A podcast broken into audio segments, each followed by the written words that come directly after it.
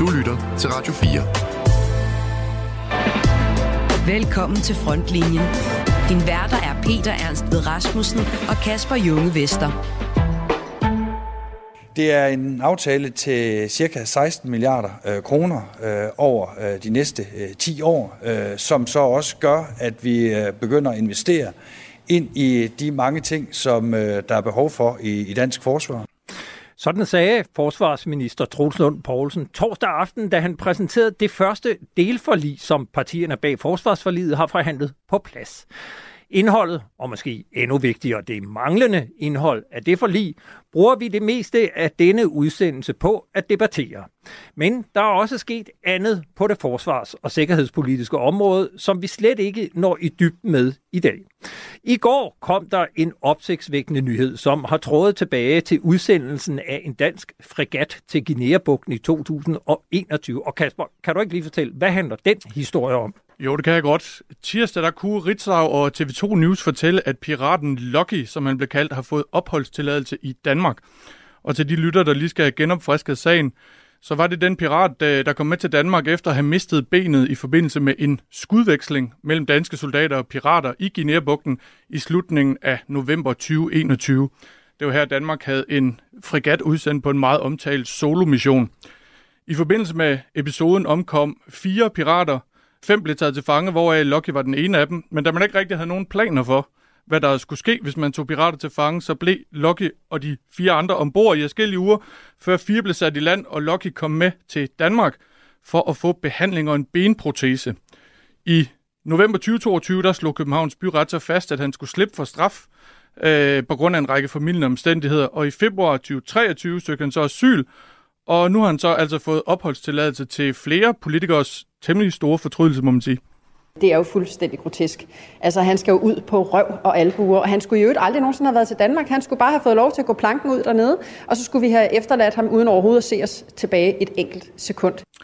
Ja, det var så Mette Thiesen fra Dansk Folkeparti, og det er ligesom der, hvor vi står med den sag nu, og jeg tror, den illustrerer måske meget godt, hvorfor der er mange danske politikere, der mens vi var engageret i piratmissioner ved Afrika, ikke havde lyst til, at øh, de skulle retsforfølges herhjemme. Således er vi klar til at se på den første delaftale i de 10 år lange forsvarsforlig. Vi optager denne første del af programmet tirsdag eftermiddag. Hvorfor kan du høre lige om lidt? Du har tunet radioen ind på frontlinjen her på Radio 4. Mit navn er Peter Ernst ved Rasmussen. Og mit navn er Kasper Junge Vester. Velkommen til Frontlinjen. Du lytter til Frontlinjen på Radio 4. På mange måder øh, er det her jo en, øh, en aftale, der, der indeholder enormt mange elementer, men jo en aftale, som også er, er helt afgørende for, at øh, vi nu begynder at gøre forsvaret mere robust, og ikke mindst også sikre, at øh, forsvaret generelt i Danmark får øh, nogle bedre rammer. Ja, sådan sagde altså forsvarsminister Troels Lund Poulsen torsdag aften efter indgåelsen af det forlig, som har en samlet værdi af 16 milliarder kroner. Det indeholder blandt andet beslutningen om, at vi skal købe droner til Arktis, vi skal have kortrækkende luftværn til første brigade, nærluftforsvarsmissiler til søværnets fregatter og torpedoer til de samme skibe. Derudover så skal forsvarets bygningsmasse renoveres, og dertil kommer en række fastholdelsestiltag, som vi skal tale om nu. Og derfor kan jeg byde velkommen til dig, Kasper Stefani. Tak skal du have. Kort efter præsentationen af den første delaftale i forsvarsforlidet, der delte du på det sociale medie X et billede fra Forsvarsministeriets hjemmeside, hvor man kunne læse om nogle af de her øh, fastholdelsestiltag. Og hvis vi lige skal opsummere dem, før øh, jeg stiller nogle spørgsmål, så handler det blandt andet om uddannelse af ufaglært personel, som skal kunne ansættes som militær lærlinge. Det handler om et nyt bemandingssystem, som skal gøre det lettere at planlægge sin karriere. Det handler om såkaldt mobilitetsfremmende tiltag, altså kompensation for geografisk fleksibilitet for eksempel, og så handler det om nedbringelse af tid til administration og transport, særligt for frivillige i hjemmeværnet. Øh, du har lavet en, øh, en billedtekst, som ligesom ledsager det her billede, hvor du skrev, og jeg citerer, min motivation til at blive i forsvaret lider et alvorligt knæk, når jeg læser den første delaftale i det historiske forsvarsforlig. Det her gør intet for fastholdelse af soldater. Intet. Min tålmodighed er ved at være brugt op. Vil du ikke øh, uddybe det? Jo, altså øhm, når det står i forsvarets ledelsesgrundlag, så er personellet det er den vigtigste ressource. Jeg havde en eller anden naivt håb. Øh, nu har jeg været i forsvaret efterhånden 8 år, øh, så min optimisme er sådan et meget lille sted. Men jeg havde et naivt håb, at man reelt mente det den her gang med, at man vil gøre noget for at fastholde vores personel. Øhm, Og, og det så jeg langt efter i den første delaftale. Altså jeg havde håbet på, at man havde lyttet til øh, de faglige organisationer, altså øh, om hvordan man skal fastholde nogle flere soldater. Og det er jo ikke fordi, jeg, altså jeg forstår jo godt, at man ikke kan sige, vi hæver grundlønnen med øh, 5.000 kroner, med et eller andet. Øh, det forstår jeg godt, det skal under, under, under overenskomsten. Men øh, i løbet af overenskomstperioden, der har man frataget øh, rettigheder, lønrettigheder for blandt andet eksempelvis sergeantelever, som nu skal, som er på SU, i hvert fald i, for herrens vedkommende. Så tænkte jeg også, jamen så kan man jo også gøre det, det den anden vej, altså give en lille guldrød. Vi har akutte fastholdelsesproblemer med, at soldater de bliver måske, jeg mener det er i gennemsnit halvandet eller to år, hvis vi vil have en, øh, en her, der er klar til at slås og vinde og kæmpe øh, på slagmarken, så kræver det, at vi har vores soldater lidt længere tid. Og det er derfor, jeg foreslår, at man kunne, en lille ting kunne være, at man øh, efter, lad os sige, man har været ansat i tre eller fem år, jamen så give dem en lille bonus, så de ikke bare siger op efter halvandet år, man tænker, ved jeg, jeg tager lige det halvandet år mere med. Og på den måde øge fagligheden blandt vores soldater og give dem en eller anden guldråd for at kide at blive det her system, som bliver ved med at undskylde jer banner, øh, pis på soldaterne. Hvad har du ellers gerne set være en del af det her? Altså nu nævner du øh, fagforeningen, de har jo talt meget om for eksempel civiluddannelse til, til konstabelgruppen og sergeantgruppen. Hvad kunne du ellers have forestillet dig, der kunne have øget fastholdelsen? Øhm, altså det her med, at man, man gør noget ved etablissementerne nu, altså kasernerne, giver dem en ordentlig øh, renovering og en ordentlig omgang, det, det har jo været øh, længe, øh, det har der længe været et behov for. Alle har jo set svømmehallen, øh, eller den tidligere svømmehal op, i, øh, op ved øh, Livgarden op i Høvelte. Øh, så, så det er jo en, et skridt øh, hen ad vejen. Øh, men det er jo klart, at, at CU'en er jo også en måde at holde på, at holde folk i, øh, i længere tid. Øh, men jeg har måske en eller anden form for forståelse for, at man ikke bare lige kan indføre den med den her delaftale. Der har i hvert fald ikke været, øh, det er i hvert fald ikke blevet gjort. Øh, og så det er derfor, jeg det mindste, jeg havde håbet på, det var, at man gjorde et eller andet for bare at holde dem bare en lille smule længere i vores øh, system. Men kunne mange af de her ting, som du siger, at det her det er kun første delaftale, kan mange af de her tiltag ikke også komme med de senere delaftaler? Er der nogen grund til at male fanden på væggen allerede nu? Altså, de, øh, de har jo delt de her delaftaler op i nogle forskellige områder, og der var det jo den første delaftale, den skal jo handle om rekruttering og fastholdelse, og så må man jo forvente, at den første delaftale, de laver, som handler om rekruttering og fastholdelse, jamen den gør noget ved fastholdelse. Og den aftale, de har lagt ud, der er blandt andet også den der ene side, hvor de der fire punkter står, og så er der en lidt mere udførlig øh, øh, konsulent, øh, djøffer, øh, banko, øh, dokument, som man så kan læse i, at der gør, at det her, det kommer intet til at gøre for fastholdende af, af soldater. Der står noget med en HR-strategi, altså det, det giver jo bræk fornemmelse nærmest, ikke? Du er selv øh, premierløjtnant og, og øh, næstkommanderende for et kompani i, i Livgarden, øh, og i den rolle, der er du øh, en af de nærmeste forsatte for soldater, både konstabelgruppen, men også befalingsmandsgruppen. Hvordan, hvad er det, der bliver talt om ude i gelederne derude omkring det her? Hvad tænker man? Jamen, altså nu har mit, øh, min underafdeling det med konstabelelever at gøre, så det er jo nogen, der har tilvalgt den her uddannelse, men det er jo så også dem, de tager en 8 måneders uddannelse, så bliver de konstabler, kommer ned i de stående øh, enheder efterfølgende, og så gennem, og statistikken viser jo, at de siger op efter et år til halvandet, mange af dem. Øh, så det er mere i mit, mit tidligere virke som delingsfører i 1. brigade, hvor jeg var i Letland øh, forrige år indtil april sidste år, hvor jeg bare om, var vidne til en vanvittig omskiftning af mit personel. Altså, jeg tror, jeg havde seks mand tilbage i min deling, da jeg startede. Da jeg startede på første dag. Jeg regner ikke med, at det var min skyld, øh, men der var der seks opsigelser, jeg skulle håndtere. Og når jeg, taler med, når jeg talte med min gamle deling, min gamle konstabler, så er det simpelthen lønnen. Du kan ikke få en hverdag til at hænge sammen, hvis du bor i Københavnsområdet, hvis du får udbetalt 13.700 kroner cirka alt efter om man er på øvelse eller ej. Altså det kan man ikke, simpelthen ikke få en hverdag eller en familie til at hænge sammen med. Så det er jo klart, så vælger de jo at tage, tage en uddannelse eller et eller andet andet i stedet for at være i, i forsvaret.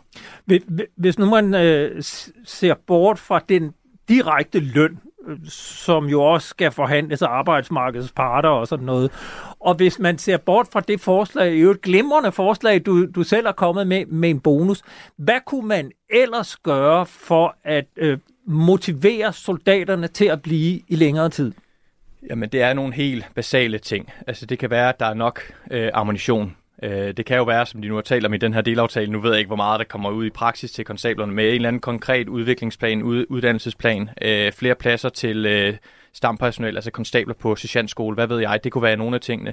Men bare det at have en dagligdag, der ikke er præget af mangel på øh, mekanikere, så man ikke kan komme ud og køre med sine, øh, sine køretøjer, øh, mangel på ammunition, så man ikke kan blive omskolet til forskellige våben, så man ikke kan gennemføre indhusuddannelse, altså løse skud, øh, er der jo også en kæmpe mangel på.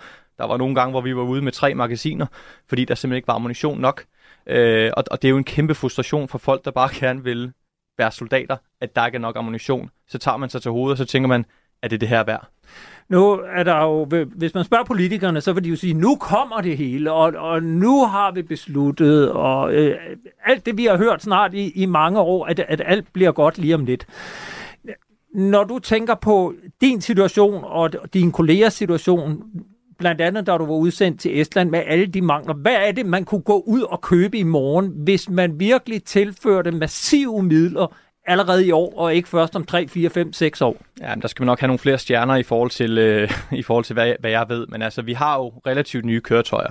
Øh, altså Piranha 5'eren, som jo er fin våbenplatform, men den mangler måske lidt mere muskelkraft, altså lidt mere øh, en større kanon på, eksempelvis. Øh, men det er ammunition, altså så vi kan komme ud og træne. Vores udrustning er sådan set fint nok, men der skal også bare være nok af det. Øh, der skal være øh, uniformer på, øh, på lager i, på kasernerne, øh, så man kan få byttet sine bukser, der er huller i. Det har også været et problem. Øh, der kan være noget ordentligt. Altså nu får vi så en ny øh, uniformsystem, siger de, i 2026, 27 måske, øh, i stedet for at folk skal gå ud og købe deres egen bukser. Øh, altså, jeg har brugt mange tusind kroner på udrustning selv, øh, så simpelthen gør, at man, man har en respekt over for de soldater, vi sender ud, at de har noget ordentlig udrustning, og de har noget ammunition, der kan gøre, at de kan træne til daglig. Vi ville naturligvis gerne have talt med en forsvarsordfører, der kunne forsvare aftalen, men det har ikke været muligt, da en stor del af politikerne er på rejser til dels USA og til Bruxelles. Men så er det godt, at vi kan gribe fat i dig, Sascha Faxe. Velkommen til. Tak. Du er forsvarsordfører for Alternativet, som ikke er en del af forligskredsen bag forsvarsforlidet. Og vi skal måske lige indlede der, for forliget er indgået af 10 partier, og det er kun jer i Alternativet og enhedslisten, der står udenfor. Så helt kort, hvorfor er Alternativet ikke med i forsvarsforliget? Altså, det er jo ikke en helt kort kun, ikke, kan man sige, men der er jo en lang række perspektiver i det her. Det, altså, man kan jo sige, at den del, vi allerede lige har talt om, personeldelen, er jo en, en vigtig, øh, for mig personligt også en vigtig aspekt af det, fordi at vi har ikke et forsvar uden de mennesker, der er i det, og det tror jeg simpelthen, vi er nødt til at have som grundpræmis for vores militær. Så, så der har været meget fokus på krudtkugler og kampvogne, og ikke på alt det andet, der er rundt om. Og den anden del, som også der også er fravær af, det er den der forståelse af, at... Øh, at fred er ikke fraværet af konflikt, det er hvordan vi håndterer det. Så hvor er fredsperspektivet? Hvor er de øhm, indsatser, vi skal gøre i forhold til det fredsbevarende? Altså det vil sige forskning på området, diplomati, alle de ting, som også er med til at sige, at det er et forsvar og ikke et krigsapparat, vi har gang i her. Lad os så lige kigge på den aftale, som du altså ikke er med i, partiet er ikke med i, og som dine kollegaer i forsvarsudvalget, eller i hvert fald bag øh, forsvarsforliget, indgik øh, torsdag. Hvad tænker du om den delaftale? Jeg tænker, at den er ret rodet. Altså, det var min første tanke. Altså, når vi siger, at det skulle handle om personel, og den så er solgt på øh, Forsvarsministeriets hjemmeside som droner i Nordlanden, så, så, har, altså, så er der noget kommunikation, der er rodet her. Jeg synes, det havde været virkelig godt, hvis man havde taget fat i det, som, som Kasper også siger, i forhold til at sætte fokus på, jamen vi skal have personellet op, vi skal have dem rammer rundt om personellet. Altså, det er jo både løn, arbejdsvilkår, arbejdsmiljøet, men det er jo også kaserner, det er ordentligt udstyr.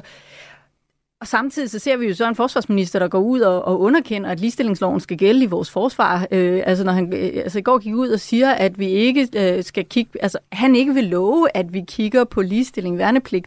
Det har en enorm stor betydning for arbejdsmiljøet, også i, i vores øh, forsvar. Ikke? Og du tænker på, at øh, forsvarsminister Truls Poulsen har meldt ud, at han ikke er sikker på, at vi skal have værnepligt for kvinder, men alene fastholde den nuværende værneret. Hvordan har det indflydelse på øh, motivationen for fastholdelse af kvinder i forsvaret? Jamen et, altså hvis vi starter i selve værnepligtssituationen, så har man jo forskellige rettigheder. Altså det vil sige, at øh, kvinderne, de kan jo reelt set sige op øh, fra den ene dag til den anden. Det kan øh, mændene ikke. Det vil sige, der er der helt en, en basis. Der er forskel i øh, deres adgang til sundhedspersonel. Øh, Men derudover, så ved at vi ikke har den her ligestilling, så kommer det jo til at, altså jeg har jo snakket med, med kvindelige værnepligtige, som siger, jamen, men der er jo alle de her jokes, også senere, når man så bliver udsendt, om du kan jo bare sige, lad være. Altså, du kan bare gå hjem, ikke?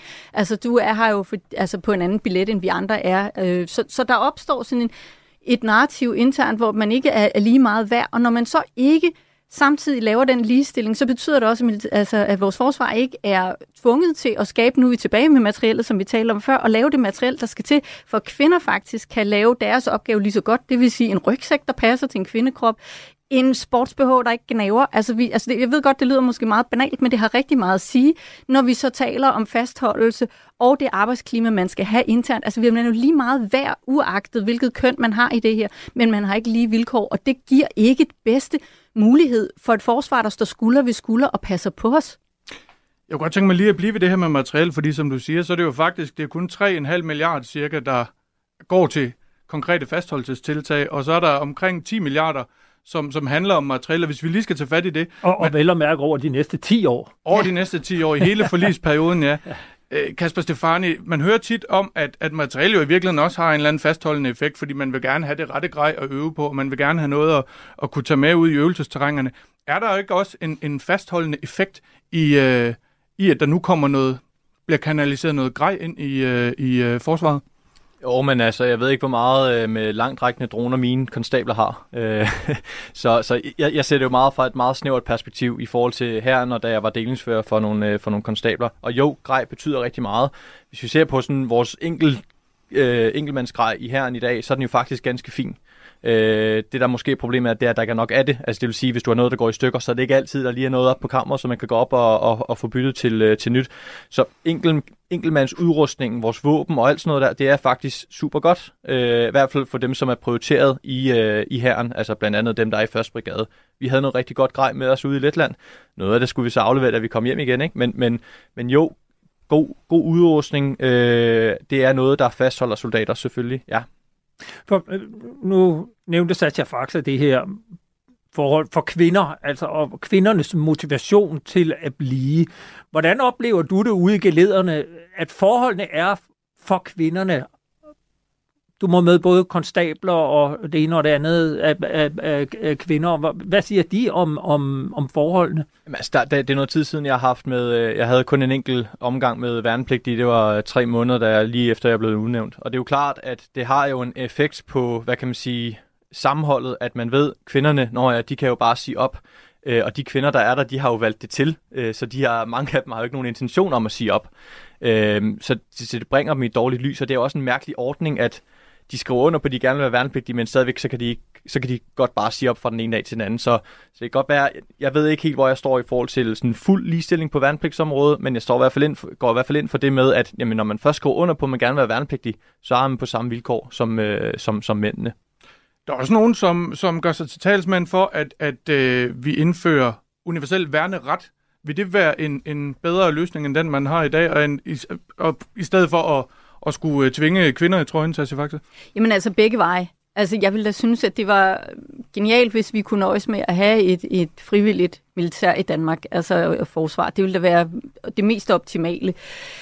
For mig at se, at det vigtige i det her, det er, at så længe vi har en pligt, så skal den være enslydende. Altså vi har en lovgivning, vi har en ligestillingslovgivning i Danmark, der siger, at vi på beskæftigelsesområdet og alle mulige andre områder, må vi simpelthen ikke lave forskelsbehandling. Altså så det er sådan helt, altså tænk, og hvis vi nu skulle lave et sygehusforlig, og vi siger, ah, men vi er ikke sikre på, at vi vil have ligestilling her, fordi vi vil hellere kun have kvinder som sygeplejersker og mænd som læger, eller den anden vej rundt. Altså prøv lige at se et ramaskrig, det vil give. Det, det, er jo, det er jo rent historisk, at vi holder fast i det her. Og, om, altså, og, og jeg har jo siddet med folk og snakket om, hvad er det, der gør det? Jeg kan ikke helt, altså jeg kan lave alt muligt gætværk på det, men, men det undrer mig, at man synes, at man kan lave en undtagelse i forhold til vores ligestillingslov på det her område.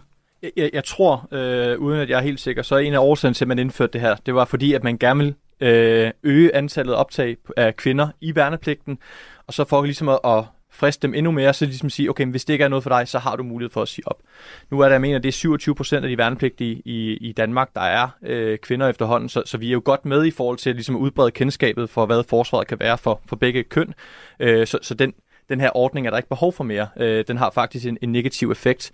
Øh, så jeg tror, det er derfor, man har indført den til at starte med. Det er for at sige, okay, vi bliver nødt til at få nogle flere kvinder ind, men de skal lige have den her vej ud, for ligesom at, at få dem ind over stepperne og sige, okay, ved du hvad, jeg gør det sgu.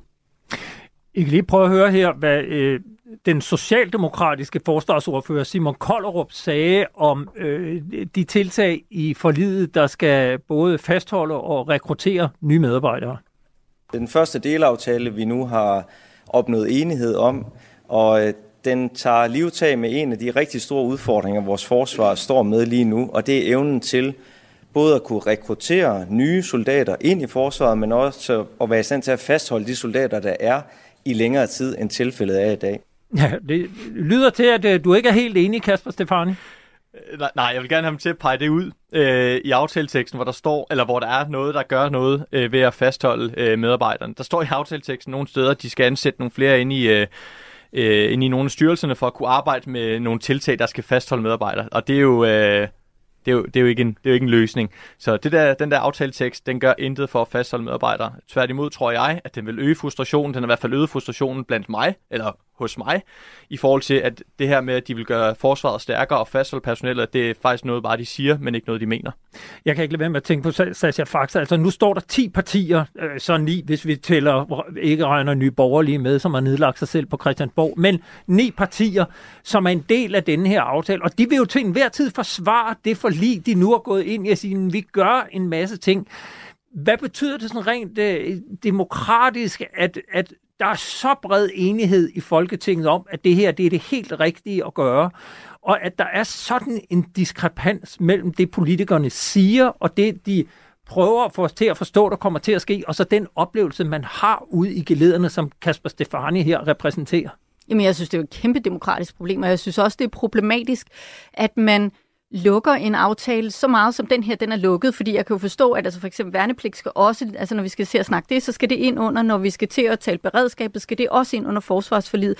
Det vil sige, vi, altså, så jeg kan jo godt forstå, at mange partier siger, jamen vi er jo nødt til at være med, fordi det er jo det, ellers har vi lukket ude for at kunne påvirke.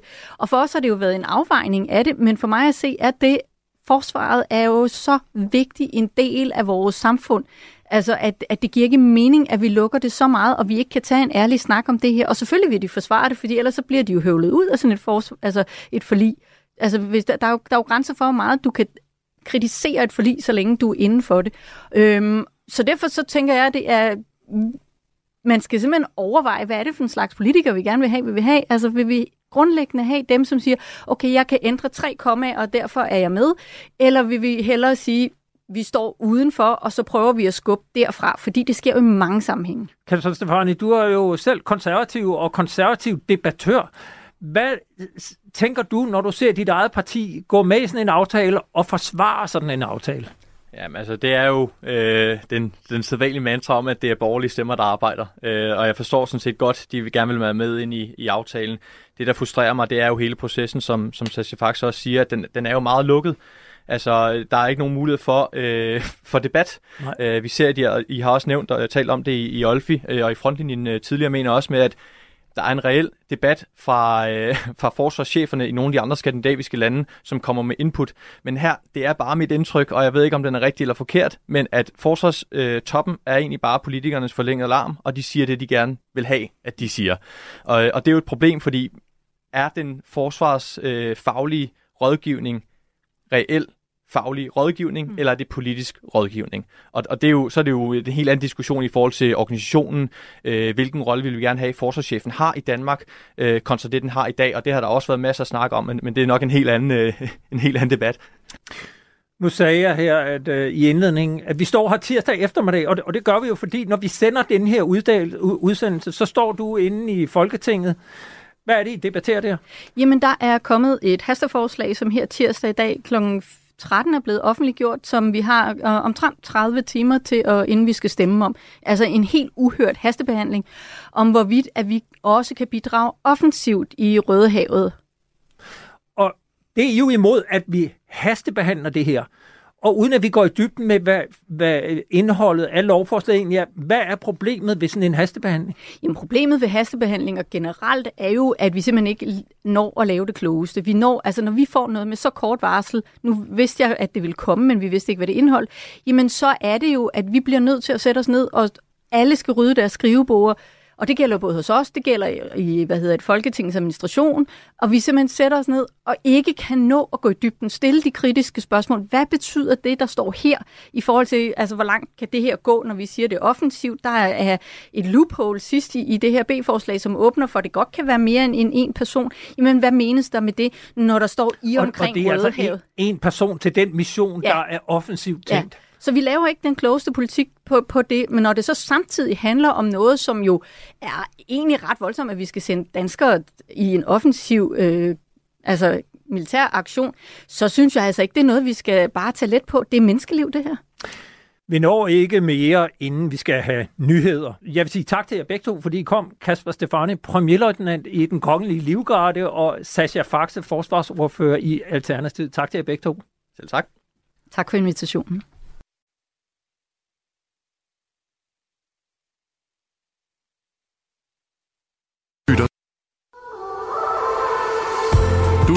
Til Radio 4. Velkommen til Frontlinjen. Din værter er Peter Ernst ved Rasmussen og Kasper Junge Vester. Vi skal, som lovet, tale mere om delforlig. Til at hjælpe os med det har vi nu fået besøg af formændene for to af de faglige organisationer, der repræsenterer forsvarets ansatte. Jesper Korsgaard Hansen, formand for Centralforeningen for Stampersonel. Velkommen til. Tak. Og også velkommen til dig, Niels Tønningen. Du er formand for hovedorganisationen af officerer i Danmark. Tak skal du have. Det første er egentlig et spørgsmål til jer begge to. Hvad er jeres umiddelbare reaktioner på indholdet af delaftalen? Vi kan starte med dig, Jesper. Jamen, øh, min umiddelbare øh, kommentar til det, det er, at øh, nu er der en aftale, det er vi glade for, det har taget rigtig lang tid. Øh, om det er nok, det, det tror jeg næppe. Der mangler en del, men der er også nogle gode elementer i den. Og det er selvfølgelig delaftalen og forsvarsforlidet, der blev indgået her i, øh, i torsdags. Niels Tønning, formand for hovedorganisationen og officer i Danmark. Hvad siger du til det delforlig, der blev indgået? Jamen, jeg synes jo egentlig også, at det, som Jesper, at det er godt, at vi er kommet i gang, øh, og vi har ventet på det længe, øh, og det er et skridt i den rigtige retning, men der mangler også øh, virkeligheden væsentlige elementer for, at vi kan sige, at det er rigtig godt. Jeg kunne godt tænke mig at spørge, og det er i virkeligheden også et spørgsmål til begge to. Det bliver en del af vores spørgsmål nok i virkeligheden. Føler I, at I bliver lyttet til i, i den her forlisproces? Altså særligt øh, ved jeg med, med CS har talt meget om, om CU-genindførslen af civiluddannelsesordningen. Øh, det, er ikke, det er ikke med i den her omgang. Øh, der er heller ikke blevet skruet på lønnen. Øh, bliver der lyttet til jer inde på Christiansborg? Nej, altså jeg savner en virkelig erkendelse af, at, vi, at forsvaret står på en brændende platform, hvis ikke man adresserer personelområdet, altså, og så også en erkendelse af, at uden militært personel til strækkelig grad og, og med den rigtige kompetencer, så har resten af forsvaret ikke en berettigelse. Så, så nej, jeg, sy- jeg synes, der mangler nogle væsentlige ting. Og det kan jeg kun øh, det kan jeg godt genkende det der. Vi, øh, vi, har, vi er kommet med flere, flere forslag, men øh, vi må bare erkende nu, at øh, det vi ser, det, det tyder på, at de ikke har lyttet til det, vi har sagt. Ja, prøv, prøv, prøv lige at uddybe lidt. Altså, hvad er det, som aftalen gør for jeres personel, når det kommer til fastholdelse af de her soldater, som i, i begge organisationer jo bløder? Og hvad var det mere konkret, de skulle have gjort? Altså, jeg lyttede meget til, hvad Kasper Stefano også sagde, at uh, rigtig mange af tingene, det er uh, ting, som skal være med i en HR-strategi, men som ikke flytter noget. Der var nogle enkelte elementer, som viser... Og, og hvad, hvad kan det være? Jamen altså, det er fint, at der er øget social ansvarlighed og øget diversitet i forsvaret, og vi får et ungeråd, men det flytter altså ikke noget i forhold til fastholdelse.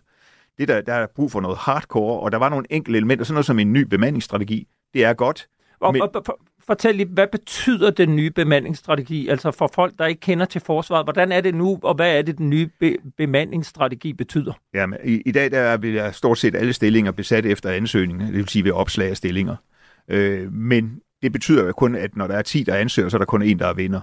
Det, der vil ske fremadrettet, det er i den nye bemandingsstrategi, at der går man over til beordring efter en aftalt karriereplan. Øh, og det, og det, er det lyder godt. som en øh, til, tilbagegang til det, vi kendte før i tiden. Øh, ja og nej. Det er fordi, øh, det der er forskellen her, det er, at man anerkender i virkeligheden, at det er en aftale mellem to ligeværdige parter. Og den ene har jo stadigvæk muligheden for at stemme med fødderne og gå. Så man er nødt til at lave en karriereplan, som er accepteret af begge parter, som man derefter prøver på at beordre folk på plads efter. Det er et godt element. Det kunne fastholde rigtig mange af vores altså officererne. Men hvis den skal drives af nyansatte, civile, fuldmægtige, så kommer det ikke til at virke. Og det er det, der ligger i øh, delforliget. Og derfor, så, hvor jeg havde hænderne lidt op, så fik jeg dem ned under skulderhøjde igen. Altså, og, og det du siger, det er, at det kommer ikke til at fungere, fordi det er civile, der ikke har noget kendskab til forsvaret, der skal sidde og administrere de soldater og deres karriereplaner. Det har vi præcis ikke de bedste erfaringer med, og det, det er et andet element i aftalen, som jeg heller ikke bryder mig om. Men, men øh, lige nøjagtigt det der element med, øh, med at øh, drage omsorg for den enkelte medarbejder, lave nogle karriereplaner, det er jo det, det handler om, og det har jo e, været noget af det, vi har meldt ind, men, men, øh, og, og det, det tror jeg nok øh, på en eller anden måde skal komme til at lykkes, men der skal lægges nogle ressourcer i det, for det var noget af det, man fjernede tidligere. Men når, når jeg siger, at der mangler meget, så er det jo alt det, der handler om løn, og det handler om ydelser, og alt det, der handler om en uddannelsesordning. Øh, og vi har jo lige øh, fået syn for sagen, at, øh, at fastholdelse, det handler også om lønkroner. Vi har lige været igennem en trepartsforhandling, hvor jo regeringen lagde op til, at øh, der var nogen, der skulle have mere, og færre nok med det. Men det var jo fastholdelse. Og, og det, der fastholder andre grupper på det offentlige arbejdsmarked, det fastholder altså også øh, vores medlemmer i, øh, og, og soldaterne i forsvaret.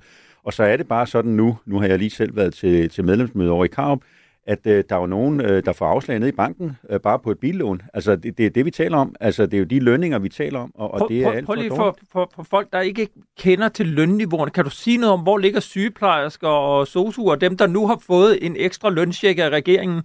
I forhold til soldater? Hvor, hvor meget taler vi om i kroner og øre på månedsbasis? Men, men, men det vil jeg slet ikke komme ind på, Peter, for det handler lige så meget om uddannelse og alt meget muligt andet, for man, man går ind og vægter. Men der er jo ikke noget, der, nogen, der, der i den der lønstrukturkomité blandt andet lavede jo en, en, nogle konklusioner, men det handlede jo ikke om, hvem der skulle have mere eller mindre. Det, det kunne den, den jo ikke sige. Men vi ser bare, at soldaternes løn ligger meget lavt, øh, og, øh, og det bliver man nødt til at gøre noget ved hvis man gerne vil fastholde. Øh, og noget af det, der også fastholder, det er jo den uddannelsesordning. Nu må jeg ikke kalde det CU, fordi at, øh, det har vi jo strøget væk, men det jo, handler om noget af det samme, at man understøtter... UO. Ja, lad os bare kalde Uddannelsesordning. Det CU. Ja, øh, lad, lad, os, lad os bare kalde det det så CU. Men, men det er jo at understøtte den enkelte, når, når man forlader forsvaret, øh, at man så kan gå ud og få et supplement til sin øh, lærlingeløn eller et SU, så man kan komme videre i, i livet. Øh, og det er nogle af de elementer, som jeg hører hver evig eneste gang, at jeg er ude og tale med medlemmerne. Det handler om løn, og det handler om fastholdelse. Og så handler det også om, som Nils siger, alt det andet i forhold til at kunne skabe en hverdag. Nogen siger til mig, Jesper, kan vi ikke bare få lov til at være soldater? Kan vi ikke bare få lov til at passe vores arbejde? Der er lagt så meget ned over, så meget byråkrati i, dag, i hverdagen, så mange, mange mangler, der er derude. Så bare det at kunne passe sit arbejde, det vil være rigtig, rigtig godt. Ja, jeg kan ikke lade være med at øh, spørge, hvordan I så har det med det resultat, der kommer, når vi har hørt så mange politikere. Selv Venstre har jo været ude øh, og sige, at man ønskede en ordning ala CU, altså civiluddannelse, hvor man, mens man er konstabel, øh, sergeant, kan optjene en løn, man kan bruge, når man så går ud af forsvaret for at tage en uddannelse. Og det, det har nærmest været en del af debatten, at det kommer til at ske. Nu kommer den aftale, så, som ligner det oplæg, der kom helt fra begyndelsen af, hvor der ikke står noget om CU, og der står ikke noget om ekstra lønkroner. Hvor frustreret er I på en skala fra 1 til 10? Meget, men, men, men øh, og, og jeg er jo næsten Det hører der, jeg som en 9-10'er. Ja, det er det. 11. Øh, jeg vil bare sige, at, at øh, jeg, jeg, jeg tror på, at det kan lade sig gøre, men, men det er jo ikke let efterfølgende. Altså, når først det her delforlig er på plads, så tror jeg ikke, det bliver let. Fordi det der med at kaste lønkroner, med at gøre noget ind i, i, øh, i et forsvarsforlig, det handler jo også om overenskomster. Så bliver det jo først i 26 eller derefter. Altså, vi er jo slet ikke i gang. Det er fugl på taget, det her. Jeg skal lige tage, altså jeg kan ikke lade være med at stå og tænke, er, er det ikke lige lovligt tidligt at tage på vej? Kan nogle af de her ting ikke komme i de kommende delaftaler? Det er trods alt rimelig tidligt i, uh, i forløbet, må man sige. Jo, det var, lige, det var det, jeg sagde lige til sidst. Uh, det, kan, det kan det godt, uh, men, men som sagt, hvis der skal lægges noget ind, der handler om løn, der handler om noget, der fylder øh, sådan på, på lønbudgettet, så skal, det jo, øh, så skal det jo ind i en overenskomst på en eller anden måde, eller så skal man gøre et eller andet. Øh, så derfor har det jo måske lange udsigter, men der er jo ikke andet at gøre i morgen og kæmpe videre. Ja, nu, nu har jeg jo haft en fortid, som har haft med løndannelsen også på forsvarsområdet at gøre i, på arbejdsgiverside, og jeg skal bare sige, at det kan godt lade sig gøre. Øh, det betyder bare, at man skal bruge den lokale løndannelse meget mere effektiv og øh, målrettet. Øh, og så skal man selvfølgelig, så det vigtigste politiske budskab her, det er, at man skal have penge nok til at gøre det. Så det, man kan sådan set bare på politisk hold putte penge nok i lønsummen til, at man har en lokal løndannelse, som gør det her. Forsvaret er efterslæbende med lønslæbende, altså lønefterslæbende på alle områder, fra yngste konstabel til ældste general. Der, der er vi bare haltet efter resten af staten. At det ikke ser sådan ud i lønstrukturkomiteen, det er jo fordi forsvaret aldrig har rapporteret ordentligt i forhold til, hvordan folk de tjener, hvad de tjener af penge. Så jeg er enig, fuldstændig enig med Jesper i, at løn, det er blevet en, det er ikke længere en vedligeholdsfaktor. Det er en afgørende faktor for alle personalegrupper, og det er man simpelthen nødt til at adressere. Og så samtidig, når man så taler om CU, altså det, jeg, jeg under rigtig gerne konstabelgruppen og sergeantgruppen, at man får en uddannelsesordning. Men altså bare husk, det er jo ikke alle, der så får den. Jeg kunne forestille mig, ligesom øh, også Kasper Stefano, man er nødt til at supplere det med en bonusordning for dem, der gerne vil blive. Øh, fordi ellers så har vi altså også en tilsvarende udfordring i den anden ende. Men, men jeg må, ikke, må ikke lige bare sige, fordi ja. jeg er jo enig med Nielsen, når det handler om den lokale løndannelse, men når man kaster penge ud i den lokale løndannelse, så er det helt ude, og så, så, så er vi jo ikke sikre på, hvor pengene de skrider hen, så, så, så man kan godt gøre det, det er, det er helt klart. Men det, der tales meget om, det er jo, det er jo en ændring af grundlønnen, øh, så ja, tak. Hvad, hvad så med, med, med, med det her andet forhold, at øh, vi hører, at øh, forsvaret bløder personel meget, meget massivt, og I har råbt og skrevet på handling her nu. Det har vi også. Det har andre debattører, at der er brug for det, fordi ellers risikerer vi, at forsvaret bryder sammen. Hvor, hvordan ser det ud lige nu? Er, er der en grund til, at politikerne tager det forholdsvis afslappet og tager nogle tiltag, der nu øh, strækker sig over de næste 10 år i ro og med? Eller hvordan er situationen ude i gelederne, Niels Tønning, formand for hovedorganisationen og officerer i Danmark? Jeg sagde det lige før. Jeg savner simpelthen, at de erkender, at de står på en brændende platform. Når hver femte officer i hæren mangler, og hver tredje øh, menig eller sergeant mangler, så er det jo en brændende platform, og det bliver kun større og større, det hul, og det skal man simpelthen dækket, og det kan man kun gøre ved en at sætte turbo på en ihærdig øh, rekruttering og uddannelse af ekstra sergeanter og officerer, for uden dem, så kommer vi ikke videre. Hvor meget skal der til for at, at lokke folk til at blive? Vi taler meget om det her løn. Hvor meget skal der skrues på den? Hvor meget skal der skrues op, før at I tror, at jeres medlemmer tænker, nu giver det mening at blive i systemet? Øh, det er svært at sige, men i forhold til det sidste øh, spørgsmål, der blev stillet omkring øh, det her med fasthold, så vil jeg bare sige, at, at når jeg er ude og taler med chefer derude, så er det det helt store tema, det er personelle situationen. Og jeg ved ikke, hvad det er for nogle tal, politikerne har. Jeg kan bare se, at de har ikke reageret på det.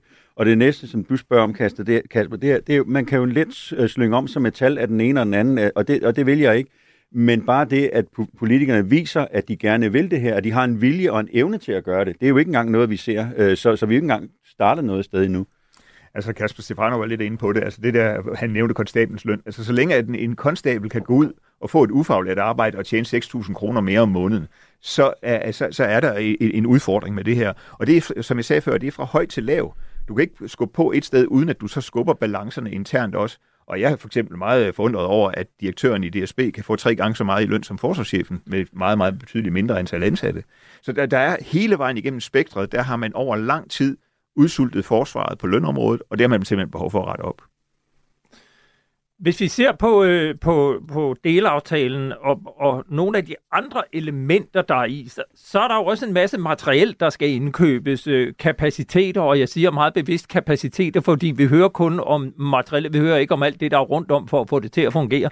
Hvis I ser på det, hvor meget betydning vil de dele, som, som ikke handler om det lønmæssige og fastholdelse, men, men mere det materielmæssige, have af betydning for jeres medlemmer? Jesper Korsgaard Hansen, formand for Centralforeningen for Stampersonel. Der vil jeg bare sige, at det har stor betydning. Det har stor betydning, men, men, men vi er jo ikke engang gået i gang med at få indkøbt noget. Der er jo ikke købt en spand maling endnu, eller gjort noget som helst, selvom vi har talt om det her i mange, øh, igennem flere år. Ikke? Øh, så, så øh, det der med at komme i gang med et eller andet og få indkøbt, og vi ved, hvor lang tid sådan en proces den tager, altså det kan jo godt tage 4, 5, 6, 7 år, inden at, at, at den enkelte medarbejder kan se, at der sker noget derude øh, på arbejdspladsen. Og nu er der jo run på. Øh, alle har behov for at skaffe for, øh, militær ma- materiel. Så det bliver, en, øh, det bliver op ad bakke. Men det er jo også frem, at det går bare langsommere.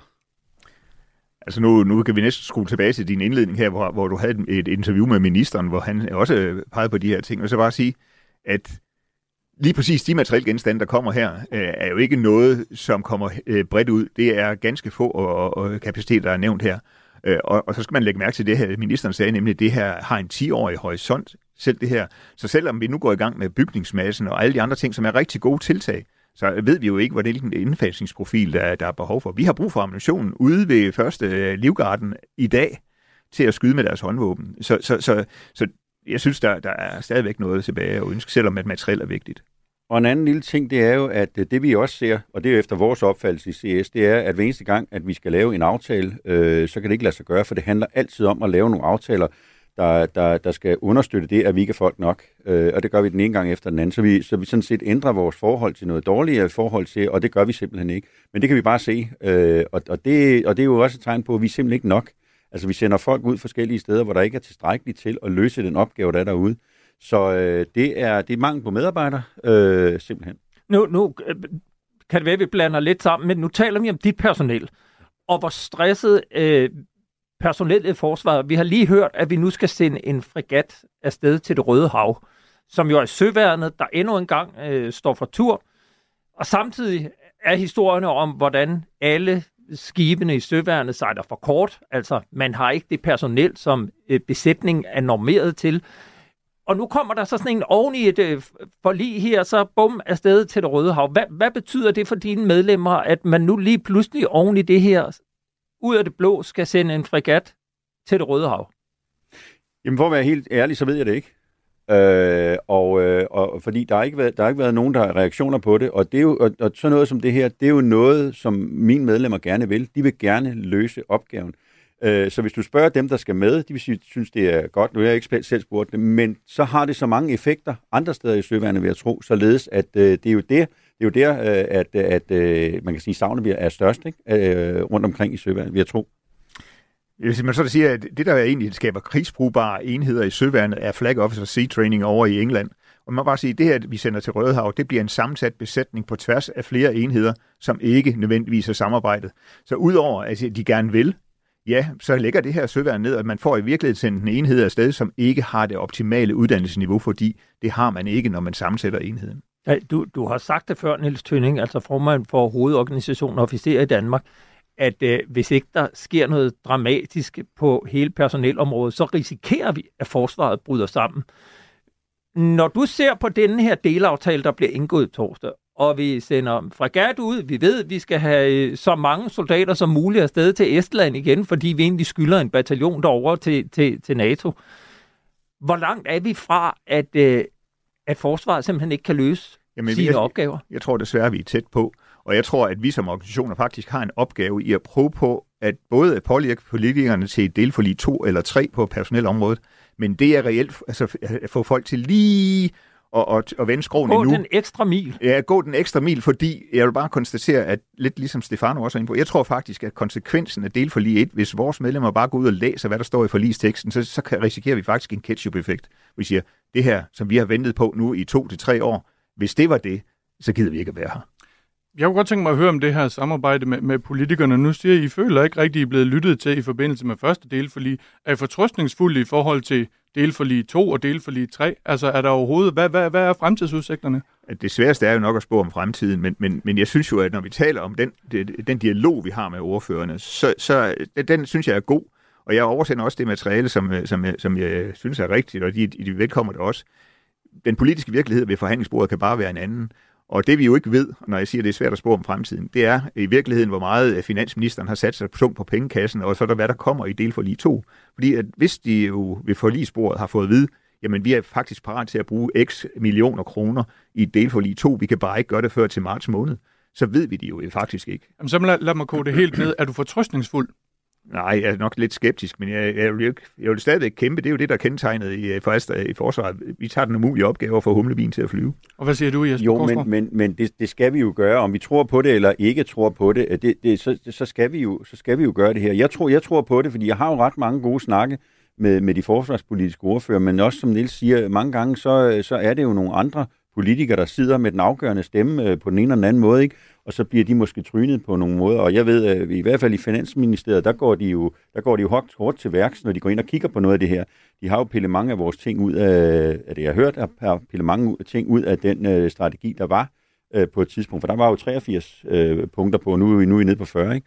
Så... Men, men, men er det ikke lige præcis det, der er problemet? Altså, I har en løbende dialog med forsvarsordførende for en lang række partier. De udtrykker stor forståelse og stor enighed i, at man er nødt til at gøre noget.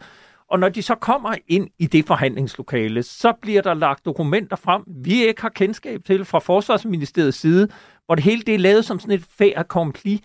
Og, og det virker jo lidt som om, at, at de kan få de her i øvrigt kritiske forsvarsordfører til at sige ja til hvad som helst, fordi de vil ikke være dem, der siger nej og stiller sig uden for forlidet. Og lige pludselig så er de med på en vogn, der ruller, hvor man vedtager nogle ting, der er enormt svære at gøre om gør, igen, men man har ligesom truffet beslutningerne, og, og, og toget det kører, Niels Tønning, formand ja, men, for øh, officererne. Men det er jo nok med dem, ligesom det er med os øh, øh, organisationer, at de, er, de har indgår aldrig en dårlig aftale. Nu står de jo selvfølgelig mål på mål for det, de har. Jeg tror så bare lige præcis den her gang, der kommer det til at, at der kommer øh, det til at ske øh, problemet øh, manifestere sig i deres regeringstid. Altså, de kan ikke se, at det, det, det rammer os ikke før efter et folketingsvalg. Så siger, jo, det kommer det her til. Jeg tror ikke, at forsvaret holder øh, den her periode ud, hvis ikke vi får gjort noget på det her område. Og jeg har det, øh, i forhold til det, det, det du siger, øh, Peter, så er det, så er det sådan, at, øh, at, at det her med forsvar her i Danmark, det bliver jo øh, diskuteret i en ret snæver kreds. Altså, det er jo ret få, der sidder vi. Jeg kender jo alle dem, der kommer, når det er jo sådan nogle frelste nogen af os alle sammen, der, øh, det her skal ud til en større, større debat. Altså, man skulle gøre ligesom i Norge, lægge det ud, så befolkningen er en del af det her, så de ved, hvad det er, de går ind til. Nu er det beslu- øh, politikerne, der beslutter, og det er ud fra pengepungen, øh, men hvis man taler med befolkningen så, og, og får nogle ønsker tilbage, så kunne det godt være, at det kommer til at se helt anderledes ud. Det er i hvert fald det, man gør i, i Norge, ved at der også lagt nogle kommissioner ud, og forsvarschefen har lov til at komme med sin årlige øh, redegørelse i forhold til forsvar. Herhjemme gør vi ikke noget, det er lukket, øh, og, og jeg havde sådan set fra starten ønsket, at vi skulle åbne rummet her, så diskutere det, så befolkningen også ved, hvad de får efterfølgende. Øh, jeg kan ikke huske, hvem det var. Jeg læste i en artikel omkring det her delforlig, at, at der var nogen af ordførende, der sagde, jamen vi har sagt til forsvarschefen, at han kan få lige det, han vil have, for at kunne fastholde personel. Så hvis han havde sagt det, I siger, så havde han fået det.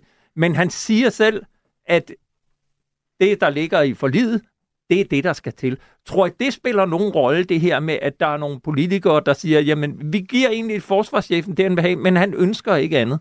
Men det er jo rart at kunne placere et ansvar efterfølgende for, hvorfor det ikke virker, hvis ikke, han har, hvis ikke han har bedt om nok. Jeg tror, at det forchefen har bedt om, det er det, han har fået lov til af regeringen. Altså, det tror jeg også. Af, af Forsvarsministeriet at bede om. Og, og, og vi ved jo godt, øh, vi der sad med, i hvert fald i følgegruppe omkring den her øh, personelstrategi, eller HR-strategi, hvad der i virkeligheden er besluttet rent ledelsesmæssigt. Og der, dengang sagde vi allerede, det er utilstrækkeligt. Så, så, øh, så det er i hvert fald, de er i hvert fald ikke uvidende i ministeriet øh, om det her. Det ved jeg ikke, hvad jeg skal sige til, men, men, øh, men jeg ved ikke, det er jo en tro sag, ikke? Det, det ved jeg ikke. Jeg håber jo på, at forsvarschefen har budt ind med noget af det, der er nødvendigt for forsvaret, og, og når vi alle sammen taler om fastholdelse, så er det jo det helt store, øh, den helt store udfordring. Hvordan får vi sat en, en prop i hullet, således at, øh, at folk ikke drøner ud af forsvaret? Hvordan sikrer vi, at øh, folk bliver en lille smule længere? Det er, jo, det er jo det, vi taler om, om alle sammen, og der kan man bare ikke se det afspejlet i det delforlig, der er nu kommet ud. Bare lige for at vende øh, kort tilbage til den frigatudsendelse, der bliver behandlet i, i øh, Folketingssalen lige nu. Hvad skal politikerne gøre på den korte bane, mens den her genopbygning af forsvaret står på? Du siger, Jesper Korsgaard Hansen, at, at øh, soldaterne vil i virkeligheden gerne ud og løse operative opgaver. Samtidig så mangler der en hel masse folk. Skibene sejler for kort. Der, øh, man sammensætter besætninger på kryds og tværs. Skal, skal der skrues ned for det operative ambitionsniveau, så at sige, mens alt det her det pågår? Niels Tønning? Ja, der er, for mig at se, så er der to virkemidler, man skal bringe i anvendelse begge to. Den ene, det er at reducere antallet af enheder til dem, man faktisk har personel til at bemande. I stedet for at sejle rundt med... Hvor mange kan man bemande? Hmm, så lad os så sige, at vi har tre store enheder i søværnet, de kan bemande, og så de to andre må de simpelthen lægge op med nogle øh, nøglebesætninger, for de har ikke besætninger til at drive dem alligevel. Og så skal man jo samtidig politisk lade være med at indsætte mere, end det man så har kapacitet til. Øh, det, det er den ene ting. Den anden ting, det er, at man skal, som jeg sagde før, man er simpelthen nødt til at prioritere uddannelsen, rekrutteringen og uddannelsen, opstilling af nye enheder, øh, frem for i virkeligheden en operativ indsats. Forsvaret skal faktisk holdes fri for operative indsættelser i videst mulig omfang, og så alene koncentrere sig om opbygningen. Altså med andre ord, hvis man fortsætter ud af denne her galej, så nedslider man de ja. operative enheder uden at afsætte ressourcer til at uddanne de nye, der skal tage over, når, når de operative enheder altså, ikke kan mere. De folk, der skal uddanne nye, det er jo de samme, som der indsættes i Baltikum eller i øh, Rødehavet eller et andet sted. Og det er de samme, som skal være på skolerne til at uddanne dem, de mange mennesker, som vi simpelthen er nødt til at få ind. Hvad siger dine medlemmer, Jesper Korsgaard Hansen, øh, Centralforeningen for Stampersonel, over det træk, der er, og, og, og i virkeligheden evnen til at reproducere sig selv? De, de ønsker jo simpelthen øh, at løse den opgave så godt som muligt. De siger jo ikke nej til noget. Men, men det er jo de afledte effekter i hele forsvaret, der gør, når, når man løser en opgave. Jeg undrer mig over, at politikerne hele tiden kan smide enheder til højre og venstre, ikke uden at tænke på, hvad, hvad det er, de gør. Jeg, jeg ryster lidt på hovedet en gang imellem, fordi vi ved jo godt internt i forsvaret skaber det noget. Ikke, ikke, ikke til den her øh, mission her, men det skaber jo noget rundt omkring i forsvaret, hvor der kommer nogle mangler, fordi man skal stykke sammen alle mulige steder fra. Og det er en kæmpe udfordring. I for, også i forhold til det der med, nu, sag, nu nævnte jeg det i går på vores medlemsmøde i Karup, Øh, og der nikkede de. Det der med ikke at, at, at vide, at man selv er til, tilstrækkelig i forhold til det, man kan, at man ikke har øvet det, og, og at det ens folk ikke har øvet det. Så uddannelsesniveauet er også lavere, end det burde være. Ikke? Øh, så det er en kæmpe udfordring. Ja, og der, der vil sige, der er vi faktisk alle i forsvaret, højt som lav, vores egen værste fjender, fordi Vi er simpelthen for lojale. Man løser altid opgaven, også selvom det er umuligt. Det er næsten som om, man siger, det her det er en umulig opgave, lad os løse den. Øh, og det giver jo samtidig et indtryk over for politikere om, at man kan blive ved. Og jeg kan huske, at jeg havde det med Claus Hjort Frederiksen som minister, at sagde, nu er du simpelthen nødt til at stoppe med at give flere opgaver. Så siger han, hvorfor? I bliver ved med at løse dem. Og det, det er jo den finansministerielle tilgang til det.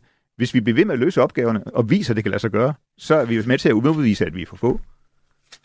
Det er i hvert fald et, øh, et, et dilemma og øh, en modus, forsvaret skal til at arbejde lidt på, tror jeg. Det er også noget, vi helt sikkert kommer til at følge op på mange gange. Jeg vil sige tusind tak, fordi øh, I var med. Leif Sønning, formand for hovedorganisationen af officerer i Danmark, og Jesper Korsgaard Hansen, formand for Centralforeningen for Stampersonel. Den her debat, den øh, kommer vi helt sikkert også til at vende tilbage til i øh, næste uge, og vi kommer også til at høre mere om både det, som du kunne høre i nyhederne om Tyrkiet, der har sagt ja til, at øh, Sverige nu kan blive medlem, mens vi stadig venter på Ungarn. Og så har vi også historien om Lockheed, der måske også øh, kan følges op på. Vi når ikke mere i den her udgave af Frontlinjen, som blev produceret af Olfi for Radio 4. Mit navn er Peter Ernst ved Rasmussen. Og jeg hedder Kasper Junge Vester. Husk, at du kan lytte med hver onsdag klokken 5 minutter over 9 lige her på Radio 4. Du kan også skrive til os med ris og ros eller gode idéer på frontlinjen snablag radio4.dk. Alle tidligere udgaver af programmet finder du i Radio 4's app, og her kan du også følge frontlinjen, og så lander programmet hver onsdag formiddag direkte på din telefon. Og her efter nyheden er der ring til Radio 4, som i dag handler om Nordic Waste-skandalen, kamp mod racisme i fodbold, og om hvorvidt man kan undsige sig at deltage, når der bliver afholdt et minuts stillhed for krigsoffre. Bliv endelig hængende. Vi er tilbage om en uge med nye historier fra det forsvars- og sikkerhedspolitiske område. Tilbage er der bare at sige på glædelig genhør, og tak for i dag. Du har lyttet til en podcast fra Radio 4. Find flere episoder i vores app, eller der, hvor du lytter til podcast. Radio 4. Ikke så forudsigeligt.